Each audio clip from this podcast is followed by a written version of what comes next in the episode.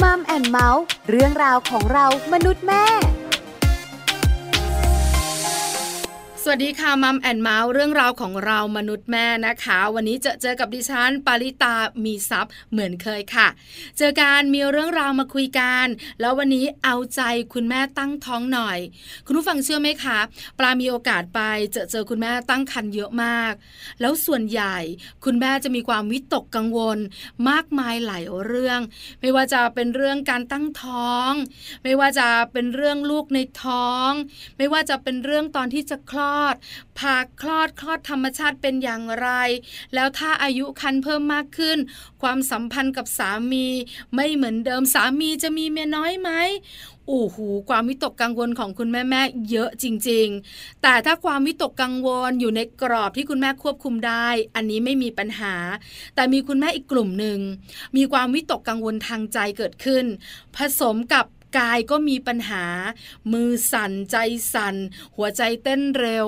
คุณแม่ๆหลายคนกังวลฉันเป็นอะไรนี่มันเกิดอะไรขึ้นคุณแม่ๆขาอาจจะเป็นโรคแพนิคระหว่างตั้งครรภ์ก็ได้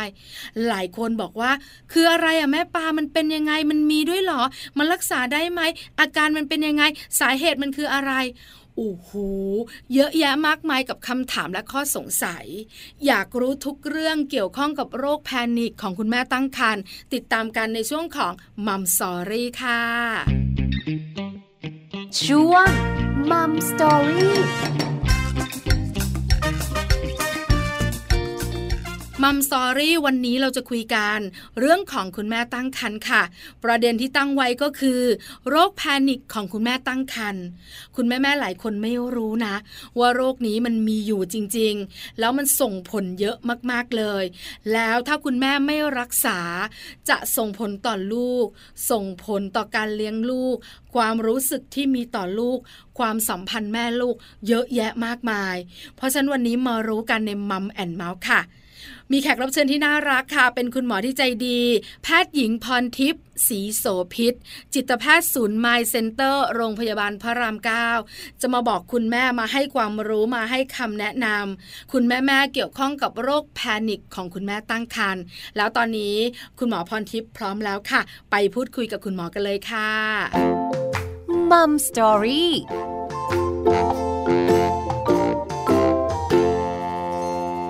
สวัสดีค่ะคุณหมอพรทิพย์ค่ะสวัสดีค่ะคุณปาวันนี้มัมแอนด์เมาส์ขอความรู้คุณหมอ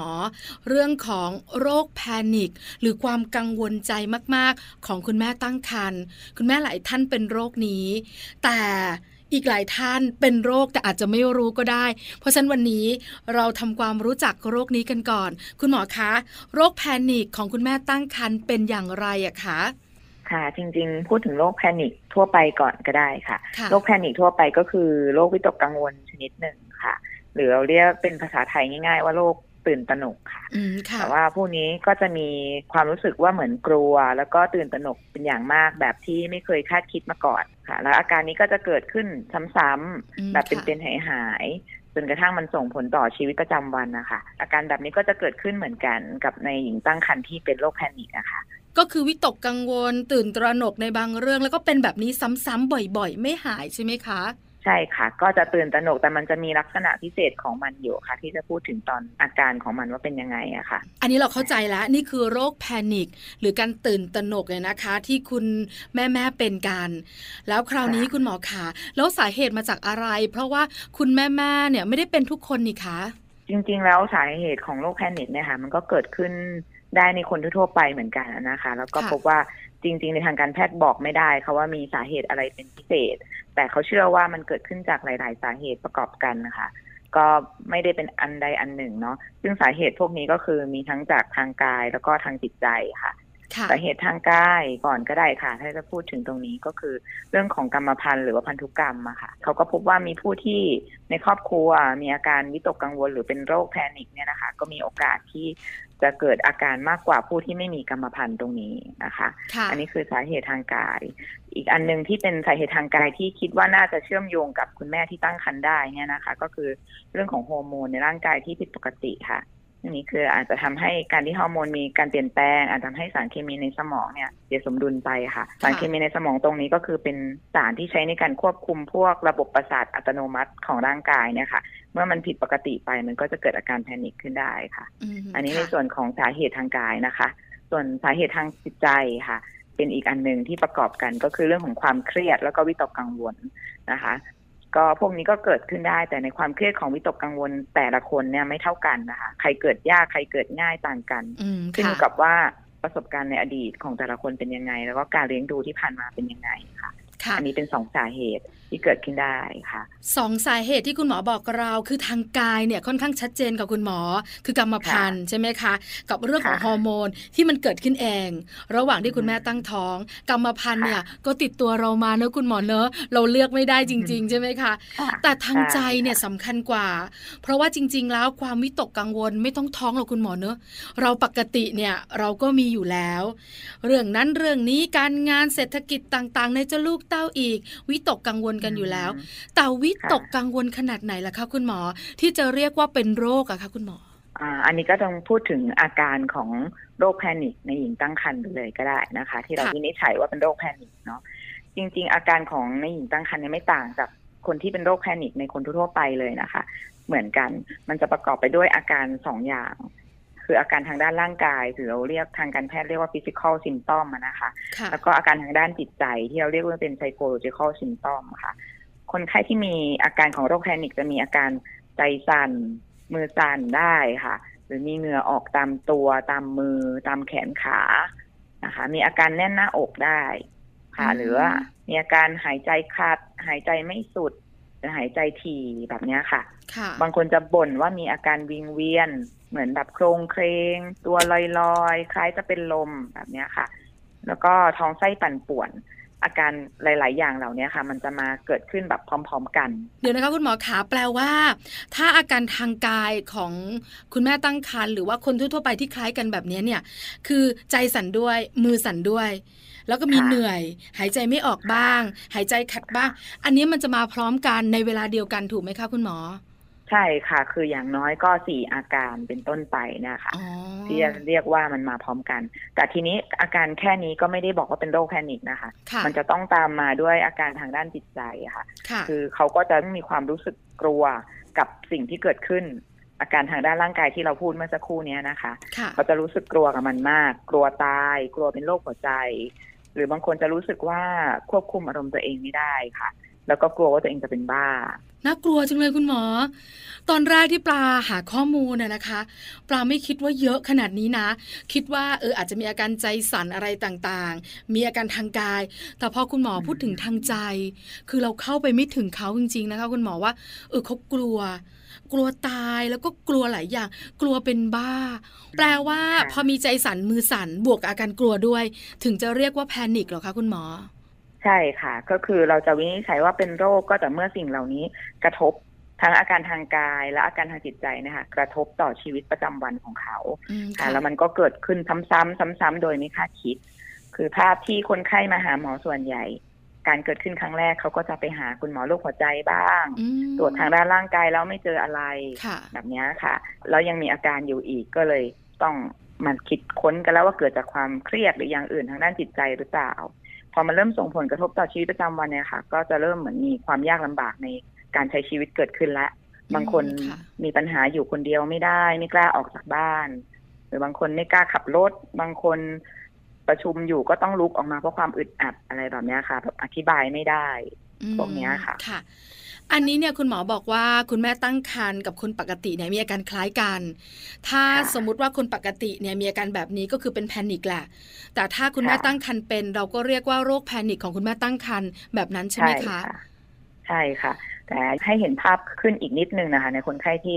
เป็นผู้หญิงตั้งครรภ์และเป็นโรคแพนิคนะคะคือเขาก็อาจจะมีการเปลี่ยนแปลงของเรื่องสรีระใช่ไหมคะเรื่องท้องใหญ่ขึ้นมีความรู้สึกอืดท้องอึดอัดมากขึ้นสิ่งเหล่านี้ก็คือจะกระตุ้นค่ะกระตุ้นเรื่องความอึดอัดคือเป็นความรู้สึกคล้ายๆกับอาการทางกายตอนที่หมออธิบายข้างต้นว่าเขาจะอึดอัดหายใจไม่ออกแน่นๆนะคะมันจะเกี่ยวโยงกันในเรื่องของความรู้สึกและมันกระตุ้นอาการให้เกิดขึ้นมาได้ค่ะ บางคนที่มีอาการอึดอัดเยอะจนถึงขั้นอยากจะเอาลูกออกไม่อยากท้องต่อแล้วก็มีค่ะโอ้น่ากลัวมากคุณหมอคะส่วนใหญ่คนไข้ที่คุณหมอเจอเนี่ยเขารู้ไหมสวัสดีค่ะคุณหมอคะดิฉันเป็นแพนิครู้ไหมก็คุณหมอมาถึงแบบนี้เลยไหม หรือว่าคุณหมอต้องวินิจฉัยคุยกันจนคุณหมอต้องบอกคนไข้ของเราอะค่ะอ๋อโดยส่วนใหญ่เนี่ยเขาก็จะมีเหมือนอาการพวกนี้แล้วก็หาข้อมูลมาประมาณหนึ่งหรือก็ได้รับการแนะนำจากคุณหมอทางกายที่เขาตรวจแล้วไม่เจออะไรมาประมาณหนึ่งค่ะแล้วก็อาจจะมีมาบอกบ้างว่าสงสัยว่าเป็นอะไรอย่างเงี้ยค่ะแต่สุดท้ายแล้วก็ต้องหาข้อมูลสืบค้นว่าอาการที่เกิดขึ้นเกิดช่วงเวลาไหนบ้างเกิดบ่อยแค่ไหนแล้วค่อยวินิจฉัยว่าเป็นโรคค่ะอืมค่ะคุณแม่ตั้งครรภ์เนี่ยนะคะมีการเปลี่ยนแปลงทางกายค่อนข้างชัดเจนบางครั้งเนี่ยขนาดปลาเองเป็นคุณแม่ปกติไม่ได้เป็นโรคแพนิคนะคะอึดอัดนะคุณหมอโน้บางทีเราจัดการไม่ได้อารมณ์ต่างๆฮอร์โมนต่างๆถ้าคุณแม่ที่เป็นโรคแพนิคเนี่ยก็จะเพิ่มมากขึ้นด้วยอาการที่เกิดขึ้นการเปลี่ยนแปลงที่เกิดขึ้นแบบนี้ถูกไหมคะคุณหมอคะใช่ค่ะถูกต้องค่ะแต่ว่าโดยส่วนใหญ่ก็ถ้าคุณแม่ที่มีอาการเพียงแค่แบบครั้งเดียวเช่นเหมือนคล้ายๆกับอาการแพ้ท้องเวียนหัวอึดอัดอะไรแบบนี้ค่ะเกิดขึ้นครั้งเดียวแต่ว่าไม่ได้ส่งผลกระทบอื่นๆตามมาในชีวิตไม่ได้เกิดความกลัวกระทั่งทำอะไรไม่ได้อย่างเงี้ยนะคะก็ไม่ได้เรียกว่าเป็นโรคแพนิคนะคะปัจจุบันนี้ถ้าถามคุณหมอนะคะมีคุณแม่ตั้งครรภ์เป็นโรคแพนิคกันเยอะไหมคะคุณหมอก็ถ้าจากสถิตินะคะ 2-4% ในหญิงตั้งครรภ์นะคะก็มีอาการของโรคแพนิคได้ค่ะส่วนในจำนวนเนี้ยใน 2-4% ในหญิงตั้งครรภ์เนี่ยมี 40% นะคะที่มีอาการแพนิคตั้งแต่ก่อนตั้งครรภ์แล้วคือเขาเป็นโรคแพนิคอยู่แล้วพอตั้งครรภ์ก็ต่อเนื่องเลยกระตุ้นใช่ค่ะใช่มั้ยเพราะการเปลี่ยนแปลงต่างๆที่เกิดขึ้นเนี่ยมันก็กระตุ้นให้โรคนี้มีอาการมากขึ้นใช่ค่ะโอ้นะคะคราวนี้ได้ทราบละโรคแพนิคคืออะไรสาเหตุอาการคราวนี้คุณหมอคะวิธีการรักษากันบ้างแล้วล่ะอยากรู้จังรักษากันอย่างไรอะคะได้เลยค่ะสำหรับหญิงตั้งครรภ์จริงๆแล้วเนี่ยก็ต้องบอกเลยว่าต้องได้รับการรักษาถ้าเกิดมีอาการแพนิคเกิดขึ้นนะคะอย่างที่บอกเมื่อสักครู่ไปแล้วค่ะว่าบางคนมีอาการแพนิคตั้งแต่ก่อนตั้งครรภ์มันก็มีการศึกษาวิจัยค่ะว่าถ้าคนไหนมีโรคแพนิคหรืออาการที่เกิดขึ้นก่อนตั้งครรภ์แล้วก็ไม่ได้รับการรักษาไม่รู้นะคะช่วงที่ตั้งครรภ์มันก็จะกระตุ้นให้อาการรุนแรงขึ้นมาได้แล้วก็มีการศึกษาอีกจำนวนนึงค่ะที่ว่าอาการเพิ่งเกิดขึ้นขณะตั้งครรภ์ครั้งนี้อย่างเงี้ยค่ะเราไม่ได้รับการรักษาขณะตั้งครรภ์ก็อาจจะพอประคองในระหว่างที่ตั้งครรภ์จนคลอดได้แต่ปัญหาที่ตามมาคือจะมีปัญหาเรื่องการเลี้ยงดูบุตรก็จะไม่ค่อยกล้าเลี้ยงดูบุตรไม่มั่นใจในตัวเองไม่ชอบลูกตัวเองอะไรแบบเนี้ยค่ะแล้วก็มีผลกระทบเรื่องความสัมพันธ์ระหว่างแม่ลูกค่ะบางคนก็ด้วยความที่มันเป็นโรคและห้ามไม่ได้ค่ะบางคนก็อาจจะหันมาโทษตัวเองว่าเป็นแม่ที่ไม่ดีหรือเปล่าแล้วก็ผลที่ตามมาก็จะมีโรคทางอารมณ์เป็นซึมเศร้าได้แบบนี้ค่ะเพราะฉะนั้นก็ควรต้องรักษาส่วนเรื่องวิธีการรักษาค่ะก็มีทั้งรักษาด้วยยาแล้วก็รักษาทางด้านจิตใจเนี่ยนะคะการรักษาด้วยยาตรงนี้คือวัตถุประสงค์เพื่อไปปรับสมดุลของสารเคมีในสมองที่เป็นปัจจัยหนึ่งที่เราพูดกันตอนต้นนะคะที่ทำให้เกิดโรคได้เหมือนกันส่วนการรักษาทางด้านจิตใจก็คือการทำจิตบำบัดหรือวิธีการจัดการกับความเครียดอะไรต่างๆพวกนี้ค่ะคุณหมอคะการใช้ยาเนี่ยคงจะต้องละเอียดอ่อนหน่อยเนอะเพราะคุณแม่ตั้งครรภ์ด้วยใช่ไหมคะแต่เรื่องของการดูแลจิตใจ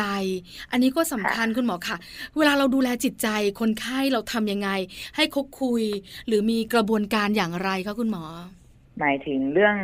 ความเครียดถูกไหมคะค่ะก็พูดถึงเรื่องความเครียดหรืออารมณ์ที่เปลี่ยนแปลงในคนท้องนะคะในคุณแม่ที่ตั้งครรภ์เนี่ยเป็นเรื่องปกติอยู่แล้วที่เกิดขึ้นนะคะทั้งเรื่องเครียดทางด้านร่างกายสรีระที่เปลี่ยนแปลงที่สองคือเครียดกังวลว่าลูกจะเป็นอะไรไหมบ้างอย่างเงี้ยนะคะทีนี้วิธีการที่ง่ายที่สุดเลยคือคนรอบข้างสำคัญนะคะคือตัวคุณแม่เองอ่ะอย่างน้อยมีอาการผิดปกติหรือเครียดอะไรก็ต้องตั้งสติก่อนอันดับแรกเลยนะคะอันที่สองคือต้องพูดแล้วก็ระบายความรู้สึกออกมาว่า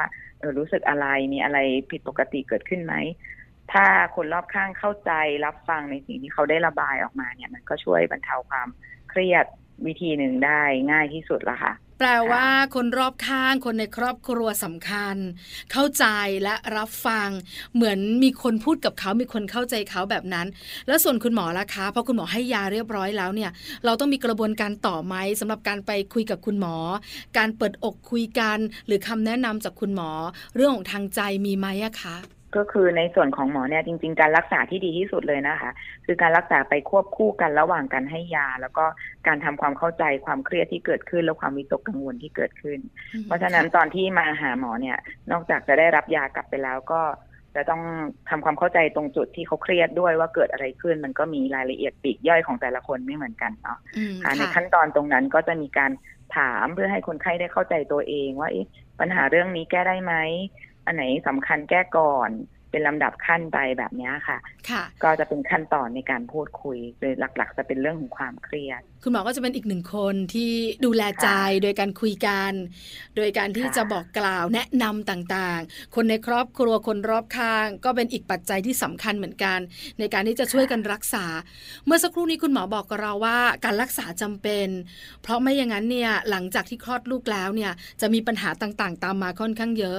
เพราะฉะนั้นการรักษาใช้เวลานานไหมคะคุณหมอก็โดยปกติแล้วเราก็จะต้องมอนิเตอร์คือเหมือนติดตามอาการนะคะอาการแพนิคที่ว่าใจสั่นมือสั่นพวกนี้ค่ะเกิดขึ้นอีกหรือไม่ถ้าเกิดว่ายังมีอาการเกิดขึ้นอีกก็จะมีการปรับยาในช่วงนั้นโดยส่วนใหญ่ก็ในช่วง 2-3 เดือนแรกเพื่อให้ควบคุมอาการให้มันไม่เกิดขึ้นอีกนะคะนี่คือเป้าหมายแล้วเราก็จะต้องดูว่าหลังจากที่เขาไม่เกิดอาการอีกเนี่ยเราจะต้องคงยาในปริมาณที่ควบคุมอาการได้ไปอีกประมาณ 8-12 เดือนค่ะแล้วแต่คนอีกทีหนึ่งเพื่อป้องกันการกลับเป็นซ้ำค่ะปลาขออ้างอิงนิดนึงนะคะคุณหมอปลาดูภาพยนตร์มันมีเรื่องเกี่ยวข้องกับแพนิคนี่แหละเป็นภาพยนตร์ต่างประเทศคืออาการของคนไม่เท่ากันโรคแพนิคในผู้หญิงตั้งครรภ์เนี่ยหรือคุณแม่เนี่ยนะคะมีเป็นระดับไหมคะคุณหมอระดับ1ระดับ2ระดับ3อะไรแบบนี้มีไหมอะคะในทางการแพทย์เราไม่ได้แบ่งเป็นระดับขนาดนั้นค่ะแต่เราก็จะพอประเมินคร่าวๆได้ว่าคนนี้มีความเสี่ยงจะเป็นมากเป็นน้อยจากปัจจัยรอบด้านค่ะจากความเครียดจากเรื่องที่เขากังวลอยู่มีมากน้อยแค่ไหนเป็นปัญหาที่พอแก้ได้ไหมหรือเรื้อรังแบบนี้ค่ะเราก็จะประเมินแบบนี้ไปแต่จะไม่มีตัวเลขอะไรแบ่งระดับชัดเจนขนาดนั้นค่ะคุณหมอคะครอบครัวสำคัญคนรอบข้างสำคัญเท่าที่คุณหมอเจอคนไข้นะคะส่วนใหญ่แล้วคุณแม่ที่เป็นโรคแพนิคตอนตั้งครรภ์เนี่ยครอบครัวสมบูรณ์ไหมคะ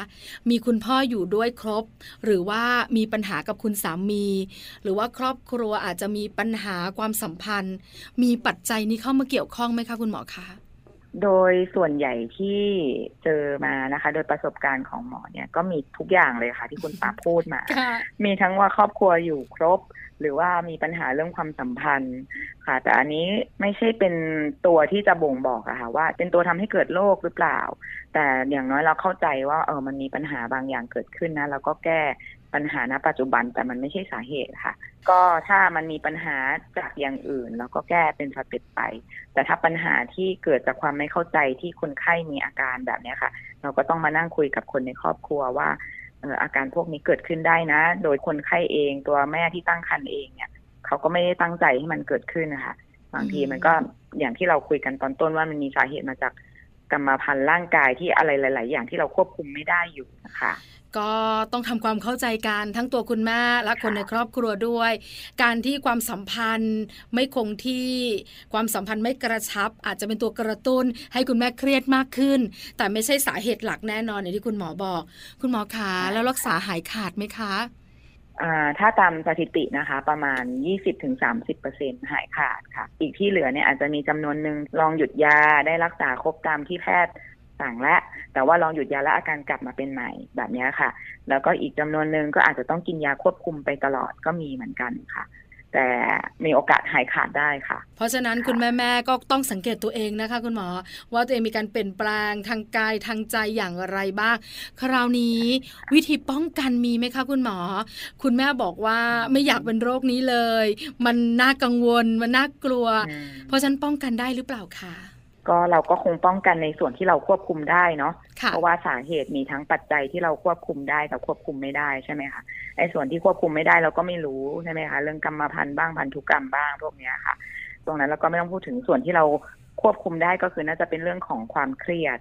ความวิตกกังวลพวกนี้ค่ะวิธีการป้องกันก็คือเราต้องรู้จักผ่อนคลายกับความเครียดที่เกิดขึ้นทางร่างกายแล้วก็จิตใจค่ะทางด้านร่างกายก็คือทั่วไปเลยค่ะรับประทานอาหารให้ถูกสุขลักษณะนอนให้เพียงพอนอนให้เป็นเวลาพวกนี้ถ้าร่างกายสมบูรณ์ก็ลดความเครียดทางด้านร่างกายไปแล้วส่วนความเครียดทางด้านจิตใจเนาะก็ต้องมีวิธีบรรเทาความเครียดของตัวเองให้เป็นนะคะก็เรื่องของการเร่งรีบในชีวิตประจำวันก็เหมือนกันที่สร้างความเครียดก็ต้องฝึกที่จะทำอะไรให้ช้าลงอันนี้น่าจะเป็นวิธีการป้องกันนะคะที่สามารถช่วยคุณแม่ตั้งครรภ์ได้นะคะในการที่จะดูแลตัวเองไม่ให้เป็นโรคแพนิคในขณะตั้งครรภ์ด้วยคุณหมอขาสุดท้ายคุณหมออยากเพิ่มเติมอะไรหรืออยากฝากอะไรให้กับคุณแม่ๆที่กำลังตั้งครรภ์อยู่เชิญได้เลยนะคะค่ะก็สำหรับแม่ที่ตั้งครรภ์นะคะก็จะมีความเครียดอะไรต่างๆมากมายที่เกิดขึ้นกับร่างกายยังไงอันดับแรกเลยก็ให้สังเกตตัวเองแล้วก็ถ้าเกิดมีความผิดปกติอันดับแรกตั้งสติค่ะตั้งสติก่อนแล้วก็มีอะไรก็พูดระบายความรู้สึกให้กับคนรอบข้างนะคะถ้าเกิดมีอาการที่สงสัยเป็นโรคแพนิคหรือเปล่าให้มาพบแพทย์ค่ะก็แนะนำให้มาเพื่อวินิจฉัยและรักษาถ้ารักษาแต่เนิ่นๆก็ผลที่ออกมาก็ย่อมดีกว่าค่ะค่ะรักษาเร็วก็จะได้ผลเร็วรักษาช้าอาการอาจจะมากขึ้นอันนี้ปลาได้ยินคุณหมอเนี่ยนะคะหลายๆท่านบอกเลยล่ะว่าเกิดอะไรขึ้นมาหาคุณหมอคุณหมอไม่รำคาญถ้าไม่เป็นอะไรคุณหมอจะดีใจและส่งกลับบ้านใช่ไหมคะแต่ถ้าเป็นอะไรเราก็คุยกันแล้วก็รักษาตั้งแต่เริ่มเนี่ยมันก็จะทำให้หายเร็วแล้วก็อาการไม่ลุกลามด้วยวันนี้ Mom and Mouth ขอบพระคุณคุณหมอพรทิพย์มากๆเลยนะคะที่มาให้ความรู้ความกระจ่างที่สำคัญทำให้คุณแม่ตั้งครรภ์หลายๆท่านเริ่มสังเกตตัวเองและเข้าใจโรคแพนิคมากยิ่งขึ้นขอบพระคุณค่ะคุณหมอขาค่ะสวัสดีค่ะสวัสดีค่ะ Mum Story